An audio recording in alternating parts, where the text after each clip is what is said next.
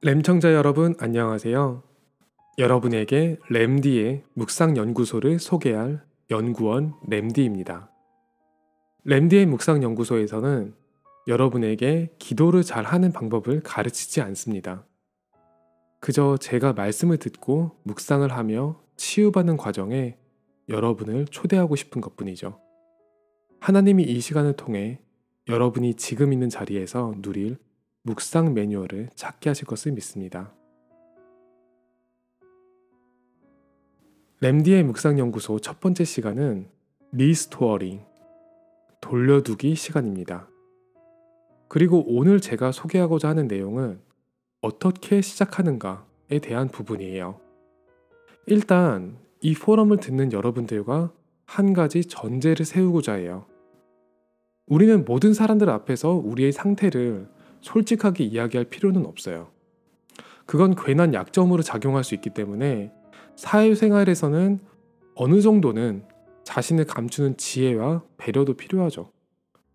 다만 우리가 기도를 하려고 하고 하나님 앞에 혼자 설 때는 솔직하게 인정해야 할 부분이 있어요.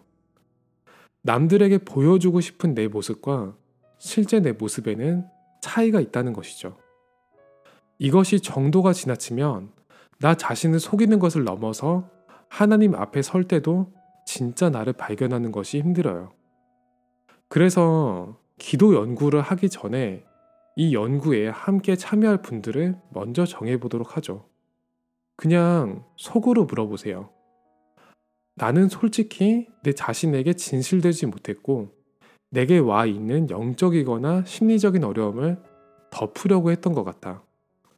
이 전제에 공감하시는 분들은 랜디의 묵상연구소에 초대하고 싶습니다.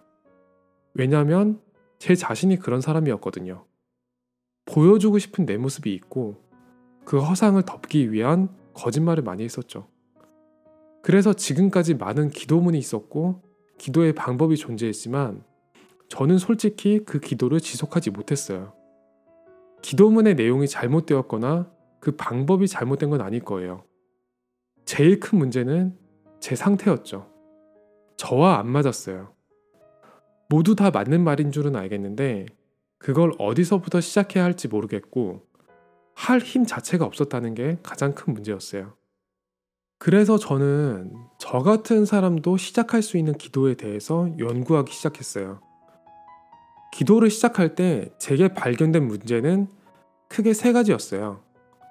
첫 번째는 너무 호기심이 많아서 하나의 충동이 머리에 박혔을 때 그걸 쉽게 떨치지 못한다는 점이에요.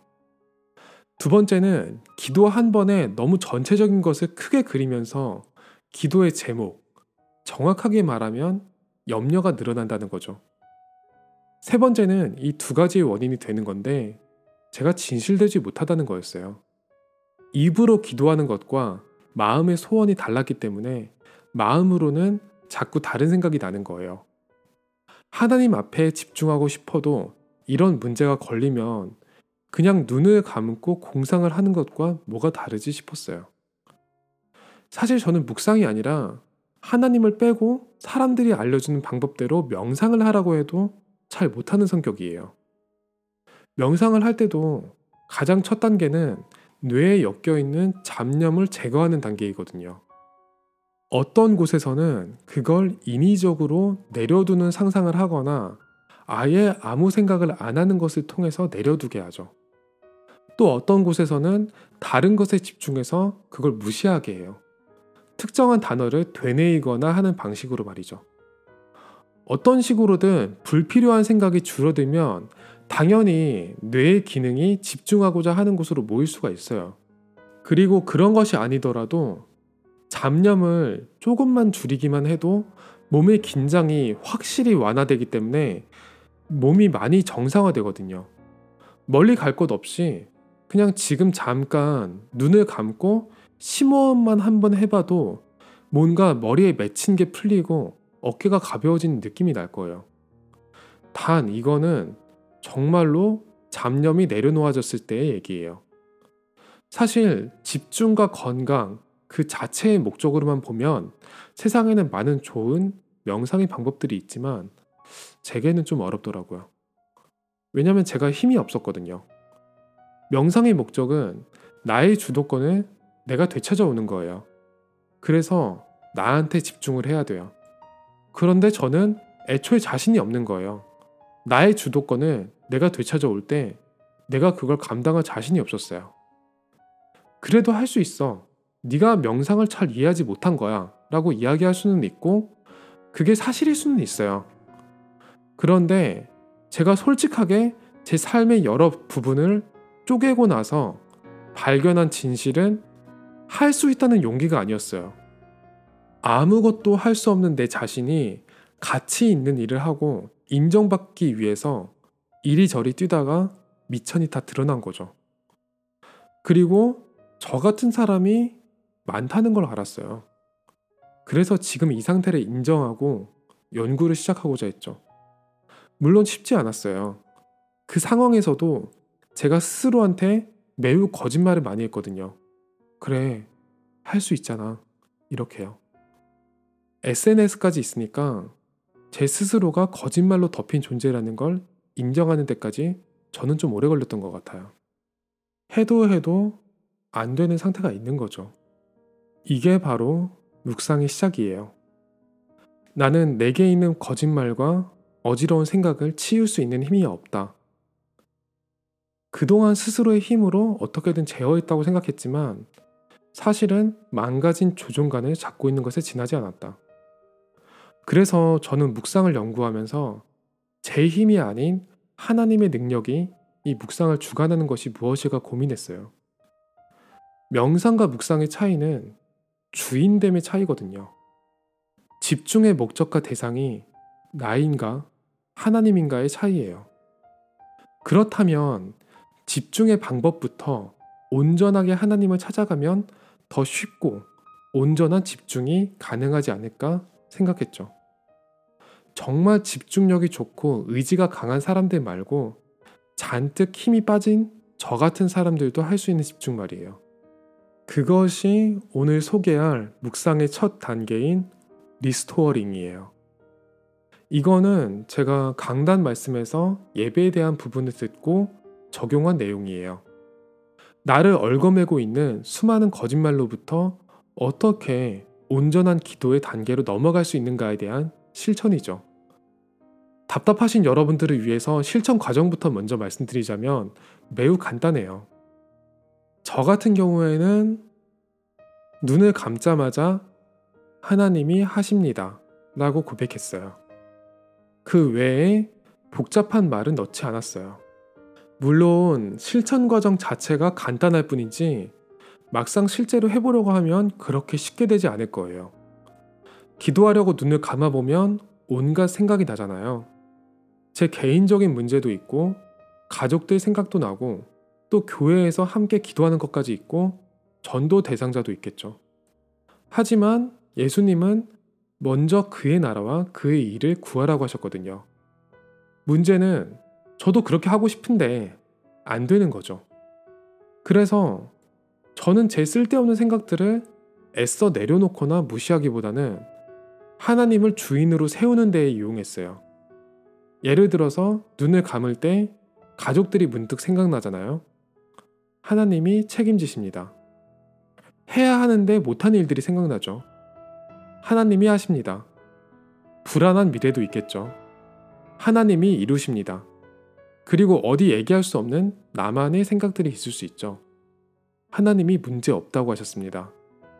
제가 너무 거짓으로 가득 찬 사람이잖아요. 그래서 하나님이 필요합니다. 잡생각이 하나씩 날 때마다 오히려 하나님을 한 번 더 제 생각의 주인으로 있어서 더 감사한 거예요. 그래서 저는 이 과정을 restoring, 한글로는 돌려두기라고 표현했어요.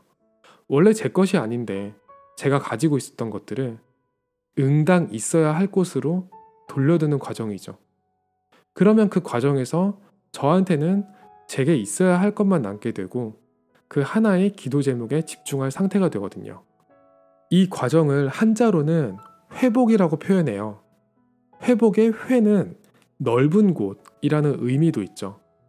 제게 있는 가장 넓고 무한한 곳으로 제 잘못된 상태를 돌려드릴 때 저는 본질적인 상태로 돌아갈 수 있겠죠. 그 근거는 바로 그리스도예요. 본래 인간은 하나님과 소통할 수 없는 죄인이었지만 예수 그리스도를 통해서 하나님과 끊겨진 관계가 회복됐죠.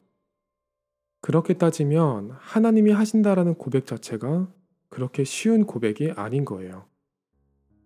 하나님이 하신다. 이 고백 속에는 제가 예전에는 죄인이었지만 그리스도가 해결하셨다라는 믿음이 포함돼요.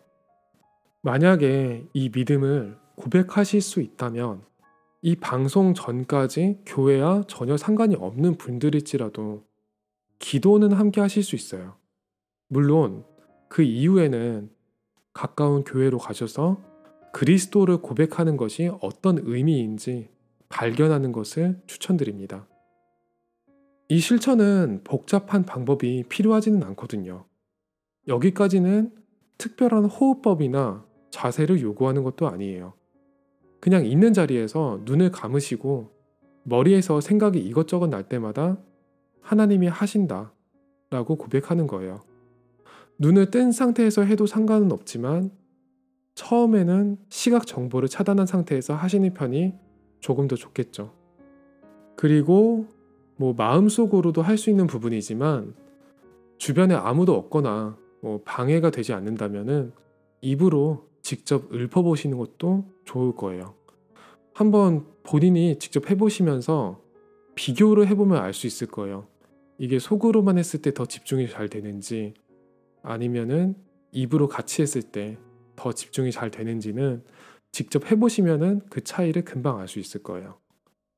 모든 몸과 마음을 집중하는 과정이기 때문에 사실은 인체 감각을 담당하는 모든 기관들이 다 집중할 수 있도록 해주는 것도 어, 대단히 좋아요. 하나님이 하십니다. 하나님이 나의 주인 되십니다. 저는 못합니다. 그리스도를 믿으니까 하나님이 이제 하십니다. 이런 식으로 고백을 해보는 거예요. 사실 이것이 5분 정도만이라도 온전히 고백이 된다면은 사실 이 묵상 연구소의 다음 과정은 크게 들을 필요가 없을지도 몰라요. 일단 잠깐만이라도 나를 올가매던 생각에서 벗어날 수 있기 때문에 심적으로 크게 안정이 되고 몸도 좀 편해질 거예요. 그리고 반드시 주인 되시는 하나님께서 여러분 자신에게 말씀을 생각나게 하시고 기도의 과정으로 인도하시겠죠. 그런데 막상 이걸 실제로 도전해 보면 생각보다 잘 안 된다는 걸 알 수 있을 거예요. 그리고 되다가도 안 되는 시점이 생긴다는 걸 알 수 있을 거예요. 여기서 솔직해지셔야 돼요. 하나님께 돌려두었던 것들이 어느샌가 제게 돌아와 있는 걸 볼 수 있거든요. 만약 며칠이 안 되어서 이런 체험을 하게 된다면은 뭐 억지로 잘해야 돼 이런 생각을 하거나 또는 아, 안 되는구나 하고 낙심하기보다는 그 원인을 생각해 보면 좋을 것 같아요. 분명 나는 그리스도를 통해서 하나님께 모든 짐을 내려뒀는데 지금 내 앞에 그대로 와 있는 이 생각의 짐은 뭘까? 성경에서는 영적 존재인 사탄이 애초부터 그 짐을 인간에게 지었고 지금도 인간을 잡아매려고 한다고 나와 있어요. restoring의 진짜 의미는 마음 잡고 집중해서 기도하고 평안을 얻자는 게 아니에요. 실제로는 전쟁에 가까운 거예요. 내 안에서 벌어지고 있는 것들이 나를 하나님께로부터 멀어지게끔 하고 있다는 걸 인정하고 그 원인을 색출해서 싸우는 거예요. 단, 성경에는 그 전쟁의 결과가 제 상태와 상관없이 절대적인 승리라고 명시되어 있기 때문에 그걸 믿고 신뢰하는 거예요. 하나님이 하신다는 건 내가 할 일을 안 하겠다는 건 절대 아니에요. 다만 모든 일을 시작하기에 앞서서 나의 모든 일의 주인이 하나님이라는 것을 인정하는 거죠.